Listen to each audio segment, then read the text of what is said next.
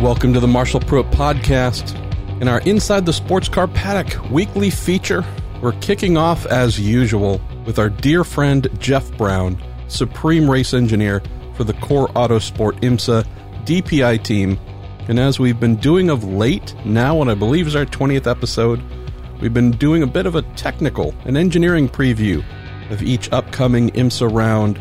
Jeff obviously is hoping that his Core Autosport Nissan Onroak DPI, driven by his son, Team Motor Jon Bennett, and also Romain Dumas, have a very, very happy weekend upcoming here in Watkins Glen. Once we're done with that, we move into another acronym explanation, and that is CFD, Computational Fluid Dynamics, a big part of Jeff's world, many race engineers' world. What is it? What does it do? Why do you use it? How is it integrated into vehicle setup choices in what you do with a car aerodynamically? Uh, lots of cool stuff that we get into here with Jeff. Then we move to a series of interviews captured by our good friend, my Weekend Sports Cars co host Graham Goodwin last weekend at the Nürburgring.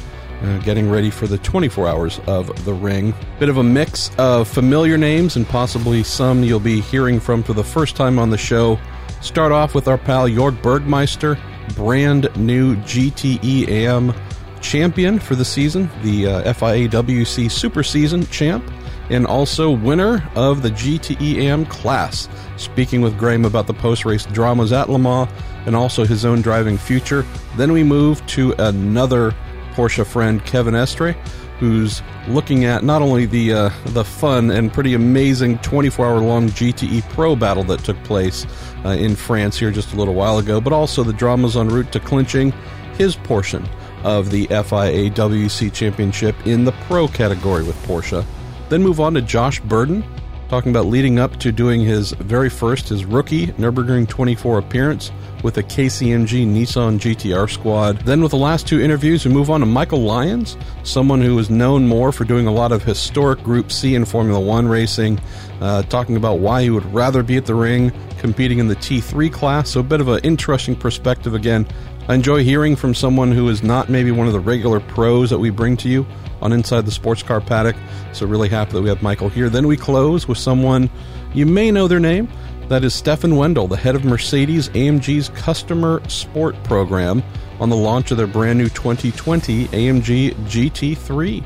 So, that is our package for this week on Inside the Sports Car Paddock.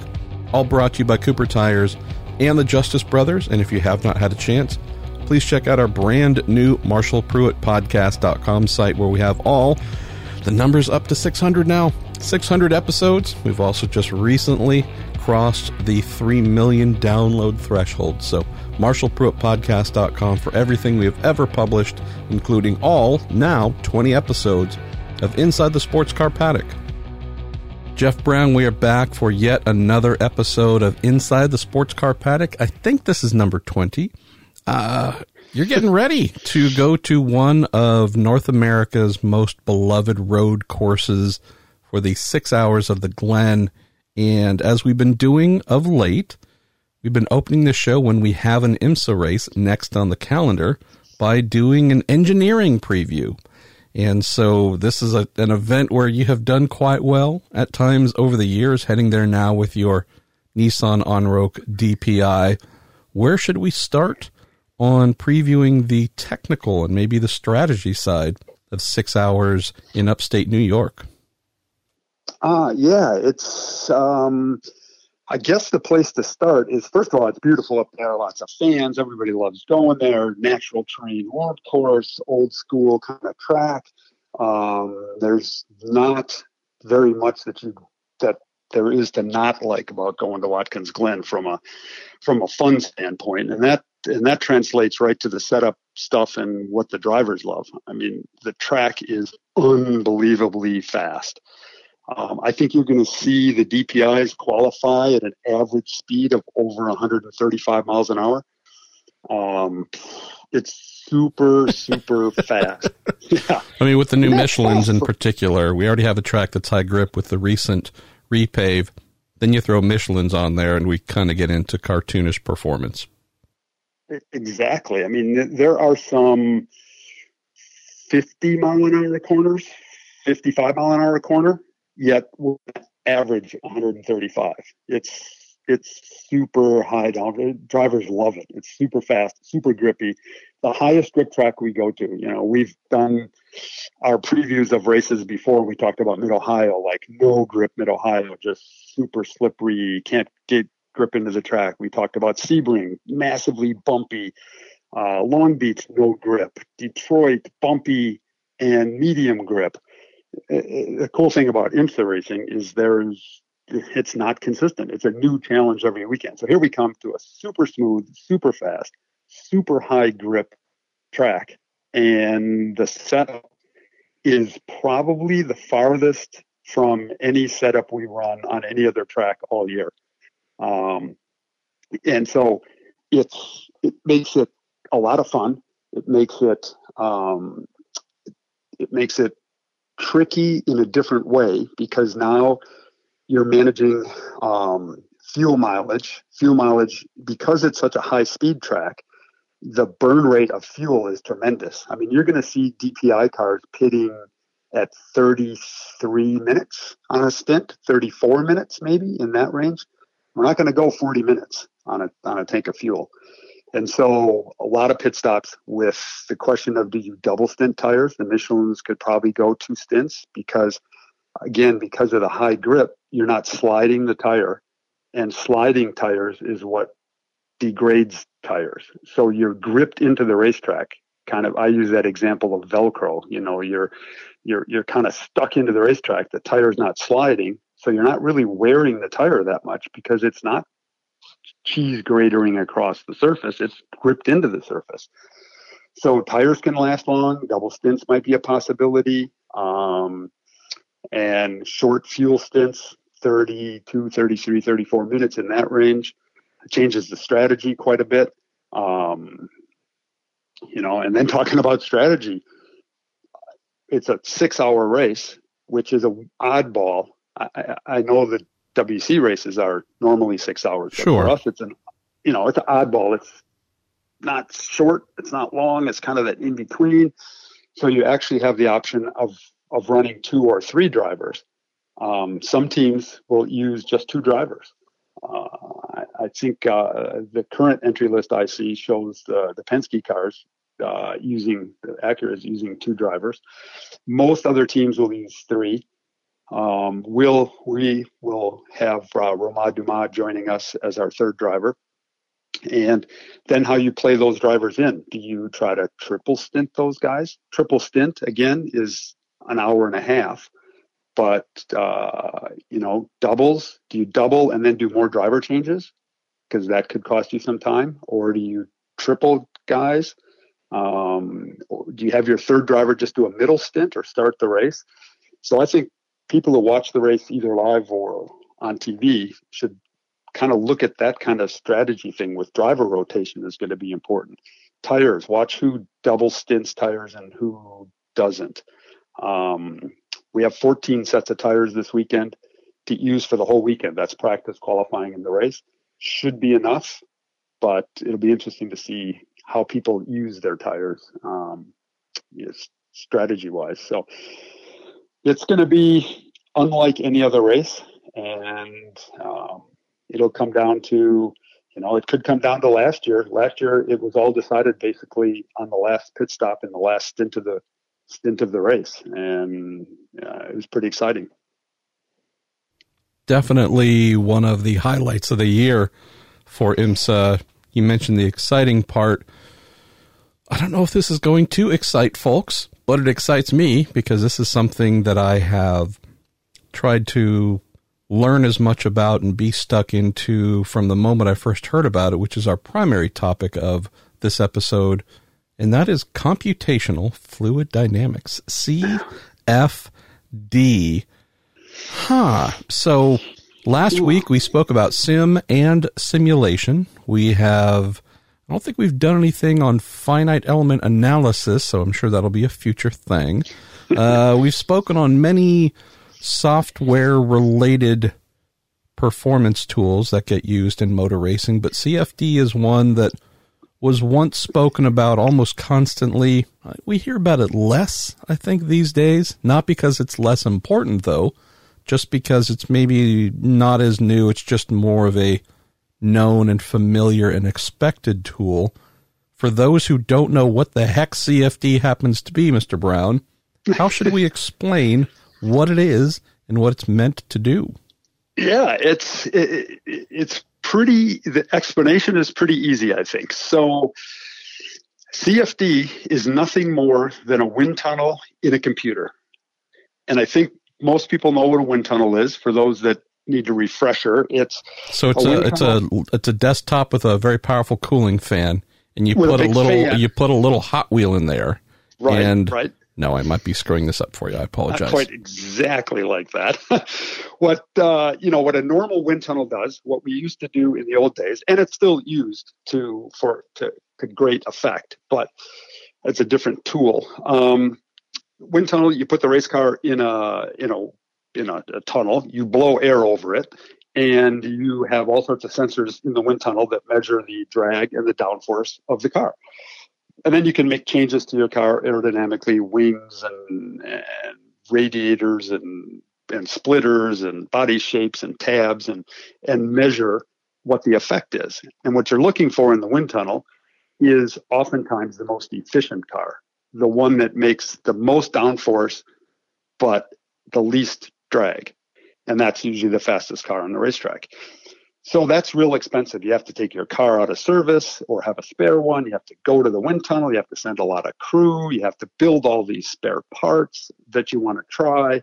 It's very expensive to run these wind tunnels. They consume a lot of power and they're big, expensive facilities to rent can be three, four, five thousand dollars an hour, depending on what uh, where you go.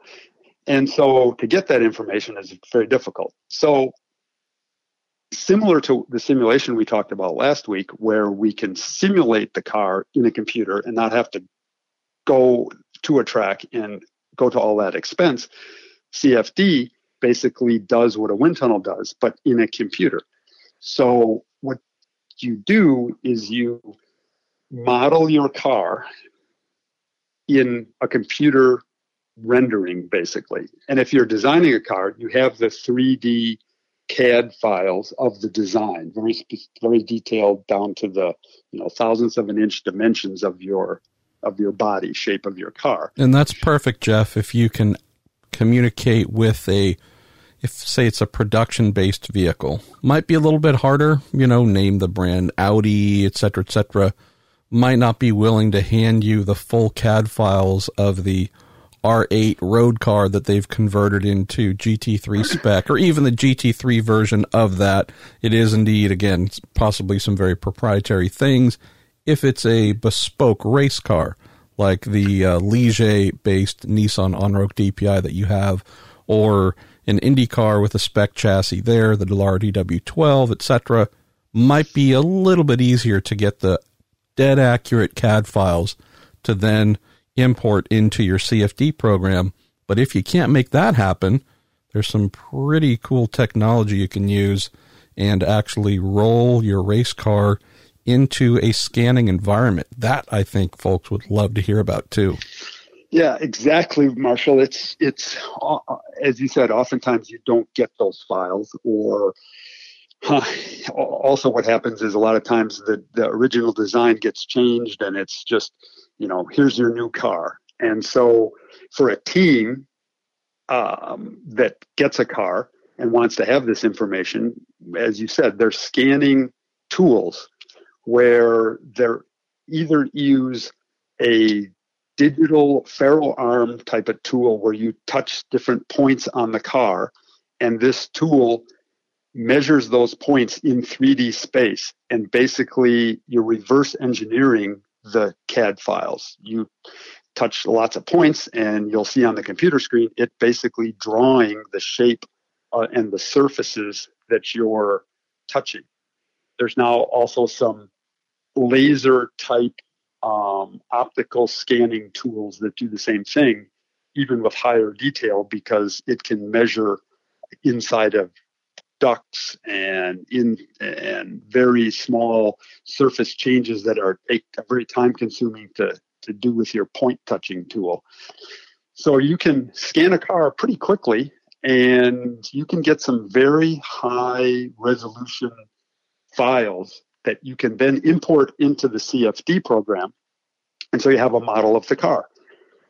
Then, once you have that model of the car in the program, you, we need to figure out how the air flows over this car.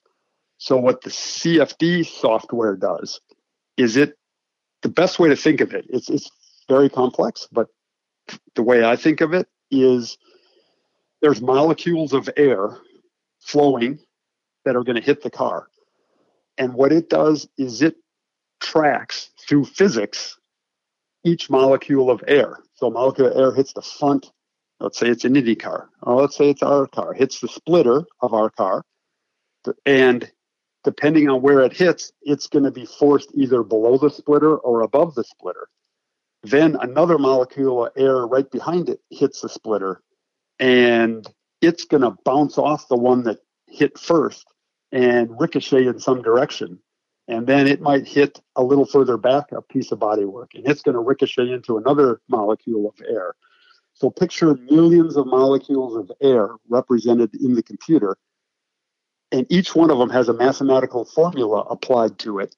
And it's basically figuring out the physics of that molecule while it hits other molecules of air that have ricocheted off of parts of the car, suspension wishbones, tires, uh, whatever, and it follows the track of every one of those molecules of air from the front of the car to the rear of the car. And each time it hits a piece of bodywork or another molecule of air, there's a force applied in some direction. And the CFD program calculates that force for each molecule of air as it goes along and what the direction of that is adds all those millions of molecules of air forces together and computes the total downforce on the car and the total drag on the car. It's an amazing amount of computer power it takes to do that. You can imagine how much computer power it takes. And so a lot of CFD computers are gamed computers. They'll be 20, 30 core computers all hooked together that are doing this computational fluid dynamics. So it's the dynamics of the fluid. In this case, our fluid is air, and it's computing the forces on each molecule. And it can take, you know, a run on a on a sports prototype like ours, and with 30, 40 computers all doing the math can take four, five, six hours to come up with an answer. And then you have to make a change to your model, like change the wing angle, and it's another four hours of running to get an answer. But it's a lot cheaper than and more accurate than going to the track to try to measure it. And it's cheaper than trying to go to a wind tunnel to measure it um, because you don't need the car and the equipment and everything else. So it's a pretty effective way of uh, of getting the answers. And then to circle right back to what we talked about last week, that data that you get from the CFD is input into our simulation to accurately represent the aerodynamic characteristics of the car in the sim model. So when we look at that, not only the sim, I mean, we have this interesting chain that we can build upon. So we have, in theory, whether it's CAD files or the uh, uh, the deep live scan of the vehicle that is then inputted into uh, your CFD software. Many tests are run. You then come up with you know what you would hope would be very solid, very very solid representation uh, of what does what, what changes uh, influence this or that in certain ways. Bolt on this shutter, close this, turn this wing up, add this uh, gurney flap, etc., ride height uh, changes and whatnot, yaw. I mean, there's so many things uh, you can mm-hmm. you can play with. You then have a lot of info that can get outputted and then inputted into simulation, as you mentioned. You also then, uh, from information coming out of CFD, you also have what's generally known as an aero book. Maybe we should close on that, knowing that when you're sitting on the timing stand this weekend at Watkins Glen, you're not going to have a CFD program open, uh, farting around going, hmm, I wonder if we change the COP by 0.02 whatever, then we're going to get the drag and lift and whatever change. No, that's not what you're doing. But for sure, based on the work you or maybe your manufacturer has done to map the car aerodynamically through CFD, probably also uh, wind tunnel as well. Do a lot of correlation to make sure numbers are correct on both. You then have the ability, while sitting on the timing stand, to look at your aero options to consider, driven by this data uh, coming out of CFD, uh, to know that if you do want to open up a shutter here or you want to change the balance of the car this way or that way, you really don't have to guess. And that's uh, you're exactly right, and that's the beauty of CFD or a wind tunnel test is we we produce these aero maps that go in the, the aerodynamic book, and sometimes you get those from the manufacturer. Um, if it's a a more if it's a commercially available car, I'm sure um, Dallara provides some basic aero maps for their IndyCar. Um, we certainly get them from Ligier. Oreca does the same, I know. And and what that gives us is we're it, it gives us some of the basic changes that we can make, and it gives us the drag and downforce um, effect of those changes. And people may have heard the term L over D, which is the lift over the drag, lift divided by drag. Well, in our case, lift is a negative number. We're concerned about downforce, but the L over D comes from the airplane world where they're they want lift. We want the opposite. So we're looking for good L over D numbers. In other words, good lift, in our case, downforce, for very low drag. So if we, we can look in our aero book, let's say I need more rear downforce because the car's oversteering into the high speed corners and I want to add rear downforce. What I don't want to do is add that real draggy and go slower on the straightaways. So I can look in my aero book that comes from the CF, all of our CFD runs, and I can decide whether I want to, let's say, in, in the case of our car, I can change the main plane angle of the wing, the actual main wing plane. I can change that angle, or I can change the flap angle, the second little wing that's on top of the main plane. I can change either one of those. So if I want to add downforce to stabilize the rear of the car, I'll look in my aero map and see how much a one degree change of the main plane gives me for downforce. And let's say it gives me 50 pounds of downforce. Great. Then I'll look at the flap and I'll pick how much angle I have to do to make 50 pounds of downforce and equal one. Then I'll look at the drag that each one of those produces and I'll pick the change that gives me the least amount of drag for that 50 pounds of downforce because that's the best solution. Without CFD, you wouldn't know that. And you might pick a draggier solution. It still may balance the car and the driver may love it. Hey, yeah, the car's really balanced now. I love it. But you may have picked something that is more drag than another option. And you would never know that without the CFD work or a wind tunnel test and those aero maps that are produced through through that work. Jeff Braun making us smarter with every episode. Thank you as always, always my friend. Uh, let's close on this. So we had the Extreme Speed Motorsports program shut down at the end of the year. Uh, the core team owned by owned and driven by Jon Bennett has picked up these Nissan Onroak DPIs. Y'all have shown some flashes of potential this year.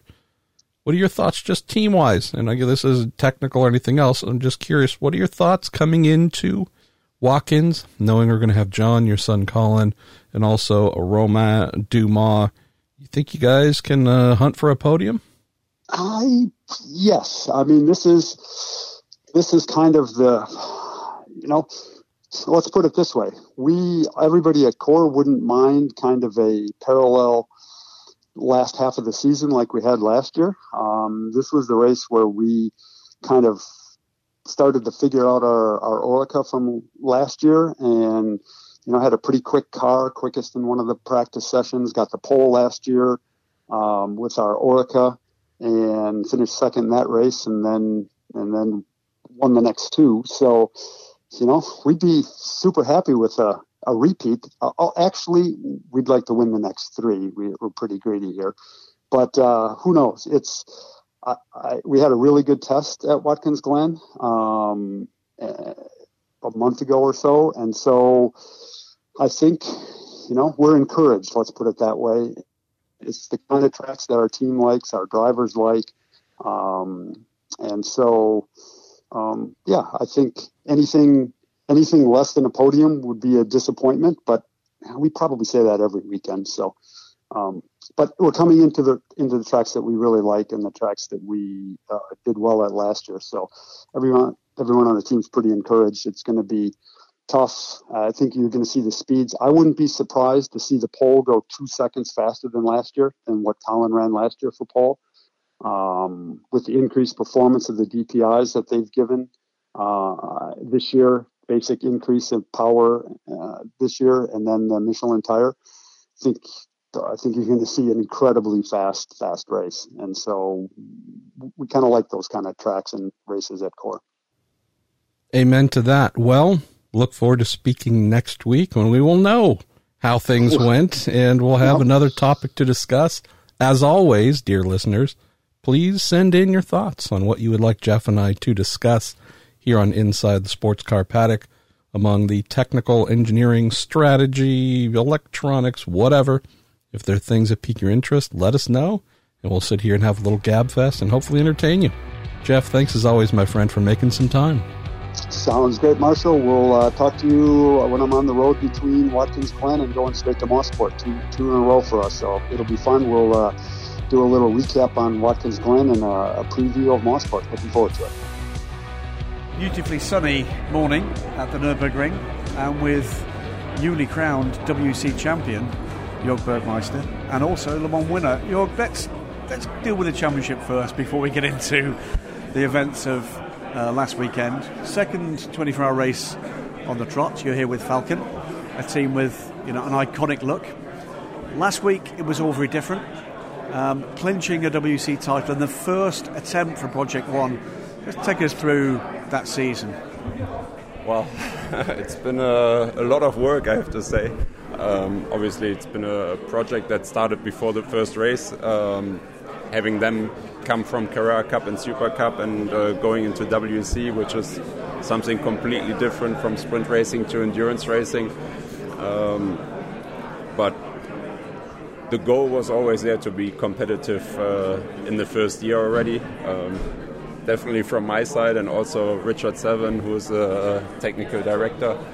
Um, so from that side, we just kept pushing. The first two races were somewhat difficult, um, some learning pain, I'd say. Um, but from there on, it started really gluing together, and, and the team got better and better, and still is. And I would say, from a team perspective, the last race at Le Mans was really, really flawless. Uh, also from my co-drivers, no mistakes, consistency was there. Uh, was very happy and proud of it.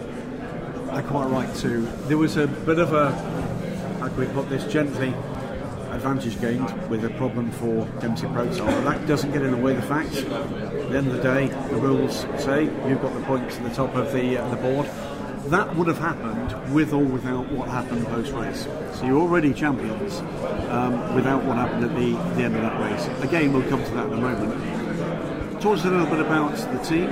The most successful one make Porsche racing team in history. This was their Project 25, We went on to 26 for them, 26 years for Project 1. And they've already told us they're going to be back with a new effort next year. Two cars from WEC. We're going to see you back. Oh, we'll see. Not 100% sure yet, but um, I think if I continue in WEC, will for sure will be with, with Project One, but uh, I haven't made my final decision yet. Okay. um, but at the moment, I think the chances are, are pretty high that I, I come back for another year. Good stuff. Um, no, the, the team, as you said, uh, they have a lot of experience in, in the Porsche world. Uh, Carrera Cup, Super Cup, uh, been super successful there over the years, uh, won a lot of championships. But then coming to, to something so different uh, than endurance racing, uh, racing and going in there at the top level with a WEC is, uh, is a hard task. Um, but I think the entire team did a great job. As I said, we had some learning pains, but um, overall, I think no one, no one could be happier with the, with the result of the entire season, and I think they surprised themselves a bit.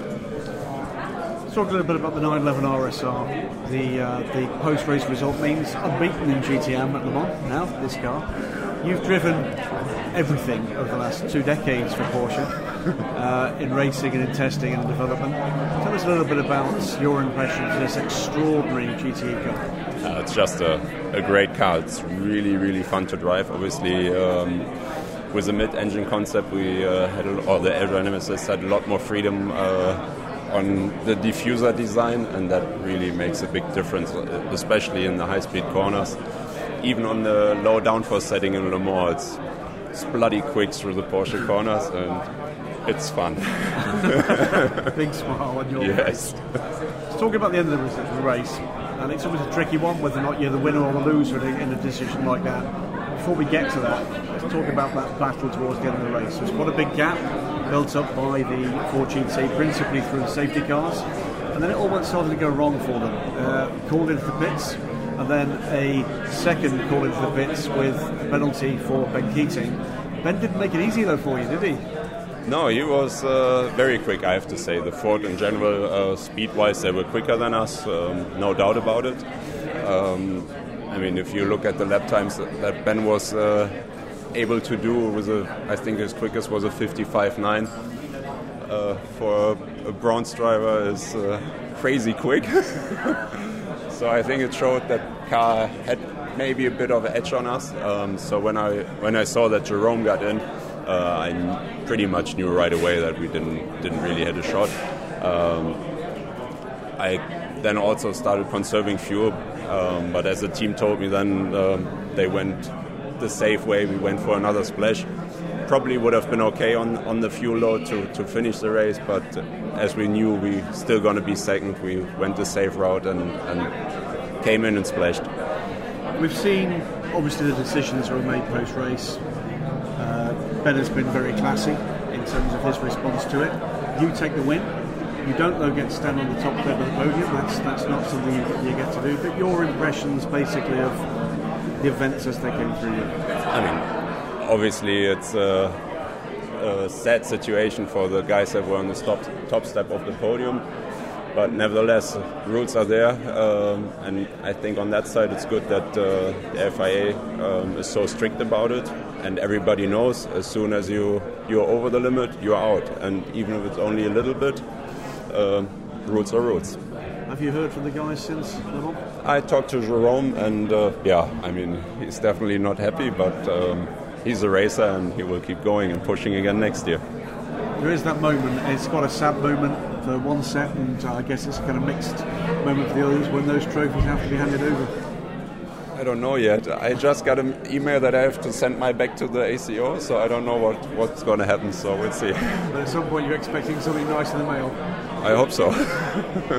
You've mentioned you don't really yet know what uh, what's in store for you. You've made your racing living very much in the US of late, and um, you know, with Patrick in particular, formed a really good partnership with Park Place. The car this year was very much a partnership in the WEC with uh, Project One Park Place. Is that the decision that's going to be made? Um, or is this more about your decision on where you'd like to be racing? Yeah, I think it's more more that uh, than anything else, or what I want to do in my future if I'm going to keep racing. Um, but at the moment, I, I, feel more like I'm going to do another year. So you've got a bit of time to make that decision. Say again? You've got a bit of time to make that decision. Exactly. Yeah. Porsche is very patient. They t- told me I have time to, to make that call, and uh, they support either way. You're, I hope we see you racing somewhere for many many years to come. if this is the end, I hope it isn't. What a way to go out, winning in a world championship. We'll see. At the moment, I think uh, I have a tendency to continue.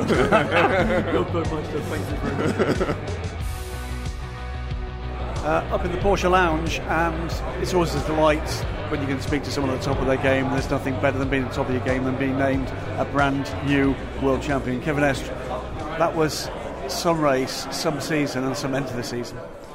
Yeah, it was crazy. It was very long season, to be honest. Uh, uh, super season, one and a half year, two times Le Mans, uh, Super Sebring in the middle, no real break. It was it was tough mentally. Um, we had quite a quite a lead after a few races, and then uh, yeah, mentally we always had to think about the championship, not the single race. It was was not easy. Then we had an issue in the after 12 hours in Le Mans, which uh, yeah threw us back, and, and then we just had to finish the race to get some points and secure the championship. So it was a tough season, and, and quite uh, delighted to to have won this.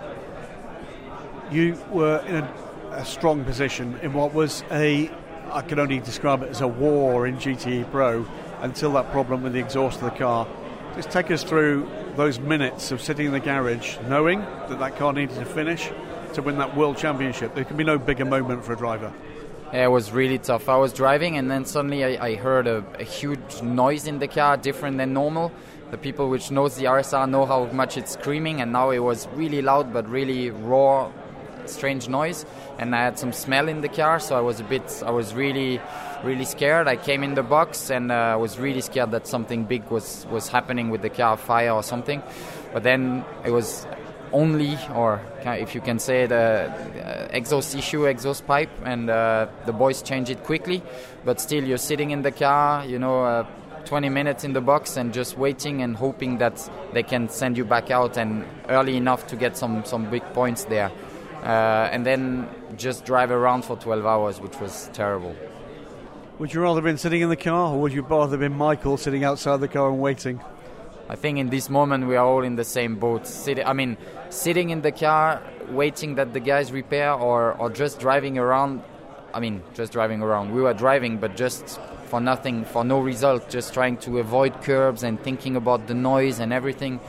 I hated this moment, to be honest. I hated the last 12 hours of Le Mans this year.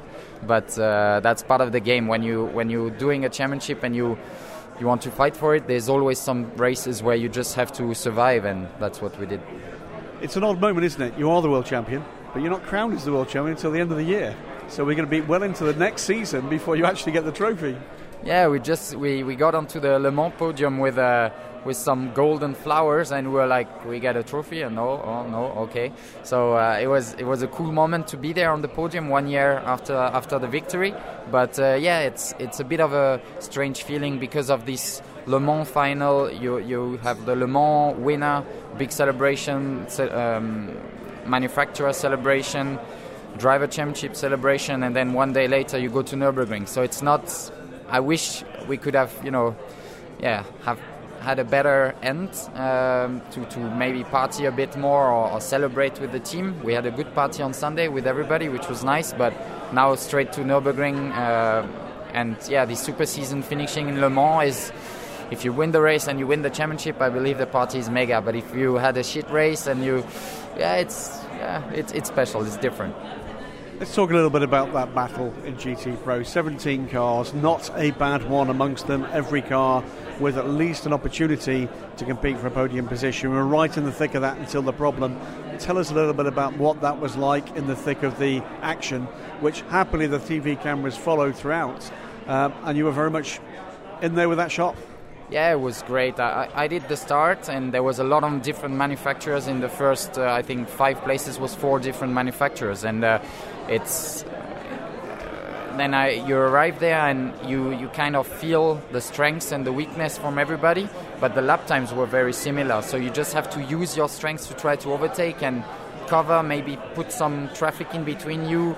Uh, and then there was a there was a time in the race where we were four cars ahead of uh, the others, and uh, we were just I think very controlling that moment, all the manufacturers and, and the drivers just slipstreaming, trying not to attack themselves to pull a gap and maybe have an advantage. And this is something which you experience almost only GT Pro, I have to say, where the level and everything is so in control that at one it's a big war all the time, but sometimes you have to hold up a little bit, try to to get away and, and make a break. And um, but otherwise, the it was it was proper fight. We had some some good battles, and uh, I'm really glad that uh, that FIA, ACO, all the manufacturers will work work well together to have a really good BOP and, and uh, same performance on the cars on, on one lap. Uh, and it was just about small details being consistent, maybe fuel saving more than the other strategy. And there you made the difference, but not on, on pure lap time. And now we move here to a completely different racetrack, a completely different challenge, some very familiar looking crews. Tell us about your mindset moving into this race, another great 24 hour race, but they, they, it could not be more different. No, it is. It's it's different. We are in Le Mans. We are the one of the slowest class or the slowest car. Let's say we just look in the mirror and overtake the AM cars sometimes, and then look in the mirror for LMP2 and LMP1. Here we are the fastest car, so we never look in the mirror. Basically, we just turn it off and, and uh, we just look forward, try to overtake, try not to lose so much time. Weather conditions are always tricky. It was a bit the case in Le Mans last week, but here normally it's it's worse because the track is longer. You have trees everywhere. You have barbecue. You have smoke. You have code 60. It's a real different racing, but also flat out all the time. You don't have any safety car. You just the gap you make, you will keep it. So it's um, yeah, it's it's different. It's a different car everything is different to be honest but it's uh, it's a mega event. It's uh, to have these two in in a month is quite tough for everybody uh, for the drivers for the, the team manager team uh, we drive with Manthey both races so some guys are doing doing the the double. Uh, but the fans are incredible here. That what is, what is really cool on this track is having the fans so close to you all the time. You can they can come to you anytime they can see look in the garage and, and uh, they can be really spread out on track, which is different to Le Mans, and I have to say I like it better. It is an extraordinary back to back event. The guys must be suffering at least some fatigue coming into this. What's the plan, whatever happens after this race? I presume home and rather a lot of sleep. Yeah, we have to uh, prepare the next season quite soon uh, after that race, but after there's a bit of a there's a bit of a break, like uh, maybe one and a half week or two weeks, which will be will be good to go at home and uh, you know relax a little bit, stay, you know spend time with the family, enjoy that tough season. But uh, yeah, it's the end of the season, but we are in the middle of some other season, so it's it's not easy. It's quite odd. Yeah, uh, and um, yeah, try to yeah, enjoy the moment. Have maybe some holiday. Uh, I spent just one day between uh, one day home between last race and uh, between Le Mans and, and, here, and it felt good, but it was a bit too short. So um, yeah, let's uh, and maybe do a yeah do a, a proper party with the with the people which are, are close to us. Say one more time as we close. Good luck for this weekend, Kevin Estre, world champion.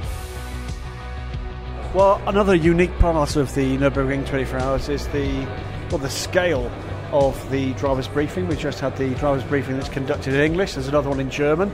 So God knows how many drivers we've got in here, but picked out the crowd and making his Nürburgring 24 Hours debut. Josh Burdon of the KCMG uh, effort. Josh, excited to be for this one? Yeah, I'm super excited. Uh, there's been a lot of build up to this event. Uh, it's been a big season for me, uh, competing in the VLNs uh, to get the A permit to even be able to compete here in a GT3. So it's been a long four months, uh, a lot of preparation with the team, and yeah, this weekend is finally here. And to be honest, I'm super excited. Now, uh, full GT3 spec uh, Nissan GTR. Godzilla is here around the ring again. There's three of them here, two of them with uh, your team, Borlips KCMG team. So, for those that aren't aware, and our listeners, it's not as easy as turning up here, throwing down your entry money, bringing along your GT3 car and putting world class drivers in, you've got to go through quite the process, haven't you? Yeah, it's uh, it's a, it's an extreme process, especially uh, what makes it worse is the weather that often comes across uh, this place here. Um, you need to compete in at least two VLN events in a slow car, uh, compete 18 race laps at the moment uh, within a certain sort of time frame for the category. Um, and that in itself is really not so easy with uh, the VLN events being scheduled at the end of winter. We had one race that was snowed out uh, after one lap. We had one that was cancelled because of fog. So, yeah, it's quite a process at the moment. And, um, yeah, definitely not easy to do in a very short time frame. So, where did you actually get your lap? So, when, when was the was the kind of lappery completed, and in what sort of car? Mm, so, basically, I started in a Porsche Cayman, uh, did a couple of laps, and in the first VLNs, I didn't really achieve anything because of the cancellations in the race, and we had an engine blow up, little things like this. So I basically received my permit in the last VLN race before the quali- six hour qualifying race. Um, I started in the Porsche Cayman and then. Uh, jumped into a BMW and finished off the race. So I basically drove for three hours and 52 minutes of the four hour race just to guarantee that it was going to happen. So, yeah, I just drove both cars by myself. Uh, so there wasn't any problems with maybe some teammates making any mistakes. It was basically all up to me just to get the points and finish, uh, finish to be able to make it this weekend. So, have you actually yet lapped this track in the GT3 car? Yeah, so I've done probably 20, maximum 25 laps in the GT3 car. Um, every lap around here, you learn something different at the stage that uh, I'm at here. Um, before every VLN event, I did one to two flying laps in the GT3 on the Friday, which you're allowed to do because the circuit is open.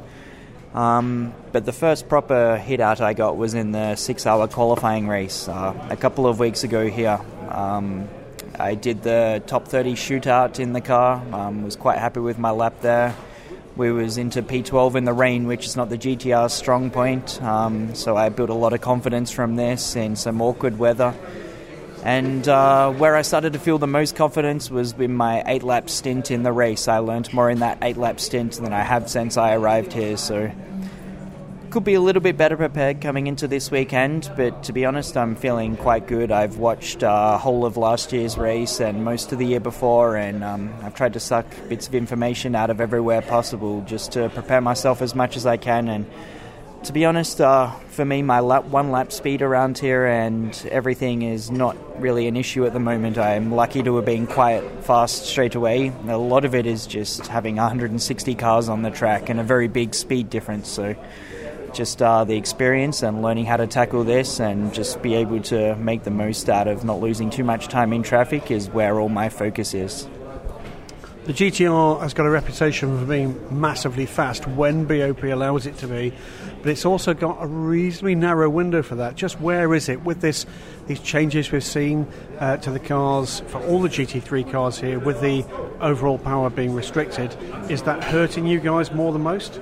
Um, it is, yeah. It is hurting us more than most. For sure, the GTR is um, a lot of the time when the BOP is in our favour, uh, we're strong on the streets and a little bit struggling in the slower hairpin sort of corners, and it is a bigger car. Um, BOP for this weekend, uh, it's continuously changing. They seem to be making minor tweaks to it. So, to be honest, I don't try to get involved too much. I'm just going to drive what we've got. But at the moment, um, it looks like we'll be able to compete. Um, it looks like we've got a fair, somewhat BOP. For sure, nobody's ever going to say it is good for them, no matter what manufacturer you are. But um, it definitely could have been a little bit easier for us this weekend, I feel. Final question is what the kind of tactics are going to be here. If it's not going to be a kind of blinding run to the front, is it going to be uh, aiming at that critical lap time and keeping that consistent through whatever this race throws at you?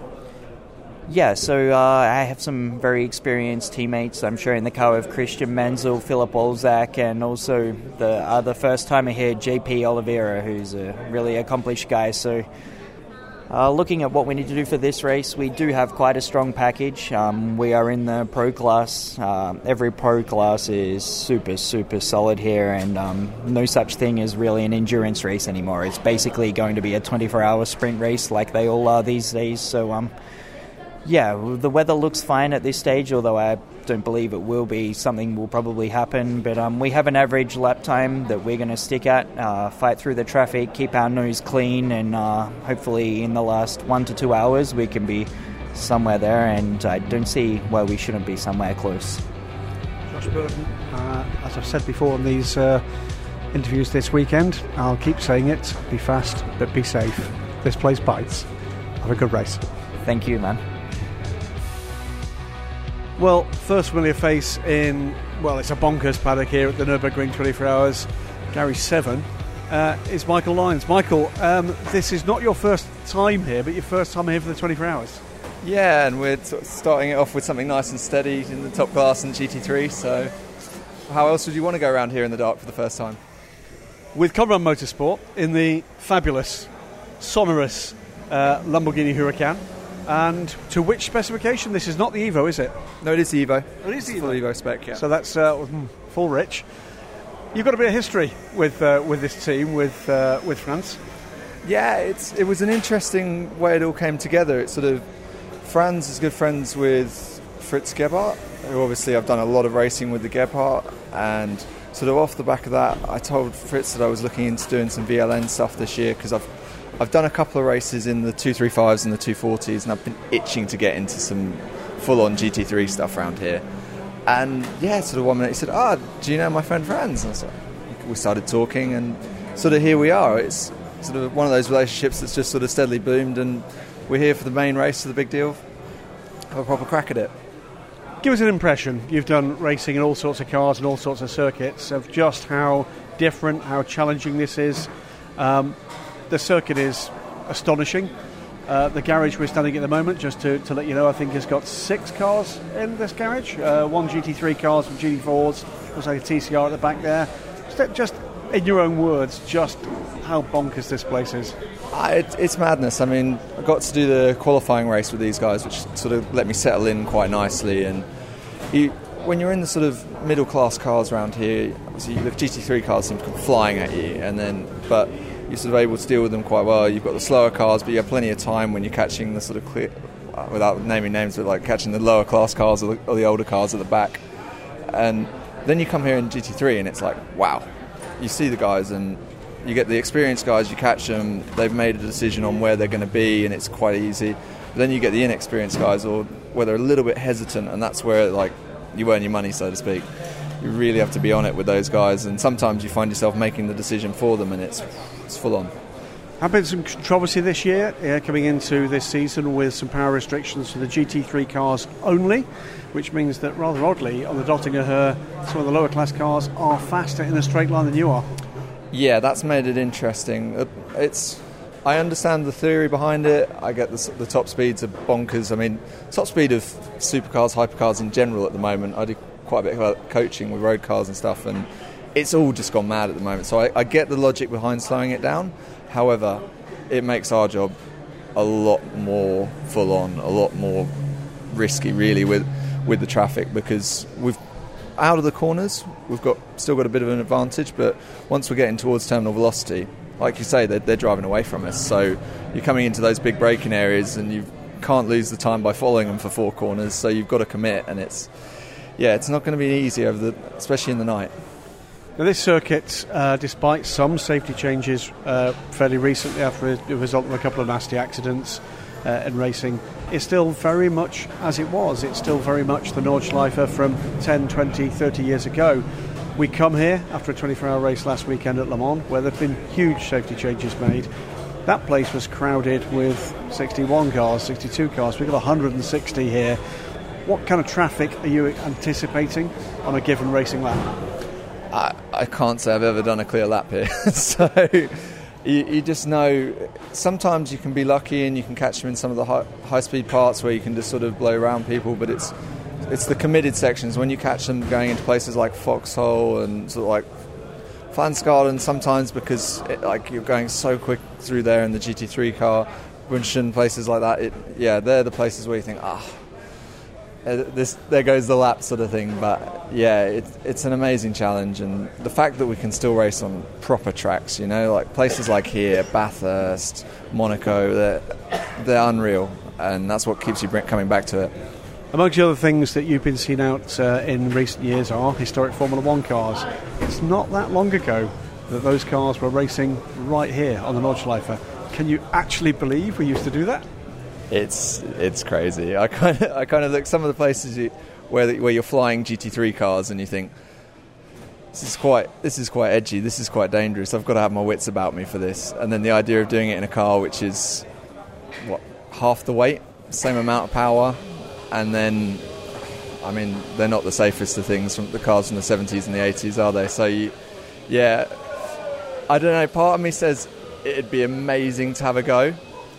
Part of me says when it came down to it and actually like getting the most out of it and everything else, being that committed, you'd, you'd have to have a good th- talking to yourself, wouldn't you? Even if you did afterwards, I think you'd sit down and go, as great as that was, was that really the best idea I've ever made as a life decision, sort of thing? I think that's where you'd end up after qualifying if you were driving something around here like that around here.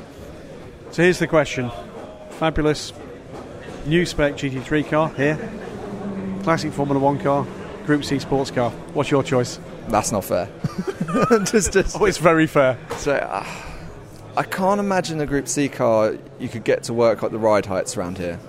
I think I genuinely think the GT3 cars are it's the right class to be the fastest thing around this circuit because anything with more downforce you're going to be so compromised over the bumps. As amazing as it is seeing the laps from like the, the VW and the Porsche, it they're, they're going incredibly fast and to commit to do that that's those speeds in some of the sections is amazing to see. But, But- with no traffic, remember. Yeah, with no traffic, and also imagine if there were like there was like three or four of those cars in a train. It would be a nightmare. It would be so much hard work. Whereas with these, you can ha- still have a proper scrap. You have a reasonable amount of braking distance, and you can battle. You know, like even in GT3 at that pace, you're sort of there's there's only certain parts on the on the long circuit where you can really sort of think about going side by side with each other. If we were in prototypes, I think you'd lose that bit of drama, that bit of that last little bit of racing. I think it'd still be amazing spectacle, but I think that you wouldn't get those same fights. Well, the one thing you're going to get from uh, the GT3 experience of the Nürburgring 24 hours is anything like the last dozen or so that I've witnessed here on site is should your career, your life take a different change in the future, you'd have had real life experience of what a police chase is really like. Oh, it's funny you say it like that because whenever people talk to me about this circuit and everything else, it's like, how do you relate it or anything like that? And it, it is, it brings it back to like you're going to, down through country lanes. There's no, there's no runoff. There's no margin, and you've just got to be so on top of it. You've got to be so on your game, and that's that's what I'm sure brings everyone back. I mean, I've been he- here just doing a few VLNs and stuff, and that's what made me really push to get this opportunity. Great stuff. Michael Lyons, I'll say to you what I say to every single driver here every single year be fast, be safe, enjoy it. Thanks, Graham. Great to speak to you. Uh, Stefan Wendl from Mercedes AMG. It's another page, another chapter in the GT history for a great brand. Tell us what this new car is bringing to the party. Oh, I'm so excited uh, to tell you about. So it's first of all a brand new looking car, and as Tobias Moers said, um, it, it, it shows some indications of a new design uh, for AMG road legal cars in the future. Um, but moreover, we thought along, so let, let's say about two years, uh, what we can do, when we will do, when is the right time to, to update our existing very successful car. And so in, in, in, uh, in the sphere we are working around, uh, it's all about um, to, to update things which are not influencing the BOP so far. Because it makes no sense to update something which will hurt you later on with more weight or smaller restrictors or whatever. Because we know that we have enough potential in our existing car, but still we have some tiny things to do. Uh, and so we, we collected feedback from our teams from uh, all around the world. And uh, yeah, each team had something different, and, and all those together, we, we thought about okay, what we can bring in the car without raising the cost or maybe reducing the cost. Because there are two different things. On one, on one side, we want to reduce the running cost for the teams later on. On the other hand, we don't want to make the update kit too expensive. Because for sure we would have some things more to do, but would, uh, which would be too expensive to put in the car to make it ch- exchangeable. So, yeah. So give us an impression with SLS uh, Chapter 1, Chapter 2 is AMG GT3. The numbers that we're talking about there for AMG GT3 leading to this point. How Uh, many cars? The numbers, uh, the, the cars sold. Yes. Okay, from the SLS we sold 86 cars, and from the actual GT3 we sold over 130 cars. And yeah, now it's a new era, uh, so we will have some years to go with this one, and uh, we hope we can also sell them uh, that they will like it. So the highlights, if uh, if we're going to give you the, what we call the elevator pitch for this car, what are the big changes that you think will change the minds of customers and keep them with their Mercedes AMG or bring them to Mercedes AMG with this new 2020 car? Yeah, first of all, we want to keep all our strengths we already had, so because we were not so bad so far, and then we want to even improve more the uh, the durability functions we have. Let's say. Um, things in the, in the radio system, radiator system, we had, which uh, sometimes hurt us at the end of 24 hour races due to dirt and pickup and all those things. And to make uh, the front package, the air filter, and all those small things uh, easier accessible, easier to work for the mechanics, and at the end also cheaper on running costs. And going with with uh, optimizations of the traction control, the new ABS system, which is uh, capable to to give more, was capable to, to be adjustable, better driving style, different driving style, and different drivers. So, yeah, this will help. And then also increasing the running costs of the engine. And when do Uh, you expect? Sorry, increasing the mileage of the engine and decreasing the running costs. Sorry. No problem. So it's a new for 2020 car. There's a history of seeing these cars a little earlier. When will we first see this car racing in anger? So you will see it quite soon uh, as a prototype. So we search for championships where we are able to run it, uh, maybe without um, being in, uh, in, in classification. But uh, we plan, and this is our process now with FIA to be homologated from 1st January onwards. So, this car potentially here at VLN, maybe. It will for sure be at one or two VLN races because the Nordschleife is one of our key test tracks. And we need to test it under race conditions. But officially in customer hands and homologated, uh, it will be from the 1st January onwards. So we hope to see it then in Dubai and Daytona. Excellent stuff. Beyond that, this is clearly not the end of the story for Mercedes AMG. You've got the new GT4 from last season. Any plans to extend that range any further? We're always um, open eyed around and uh, also in, in, in, a tight dialogue with SRO and uh, all the organizations around the world. And um, so, so uh, we will see what's coming up at the moment. This is the one we are fully focused on, uh, and then we go ahead. And that was Inside the Sports Car Paddock for the week of June 24th. Definite big thanks to all of our guests. We'll have a couple of follow up podcast goodies here. Graham sat down with the amazing, truly amazing Jim Glickenhaus for 20, 25 minutes at the Nürburgring. So we'll spin that out into a separate episode of its own. He also spoke with the winners, the overall winners of the ring, including Kevin Estres. So you get to hear from him again, and I'll drop that into another podcast of its own. All right, I am Marshall Pruett. This is the Marshall Pruett podcast and our Inside the Sports Car show, brought to you by Cooper Tires and the Justice Brothers. Thank you for listening.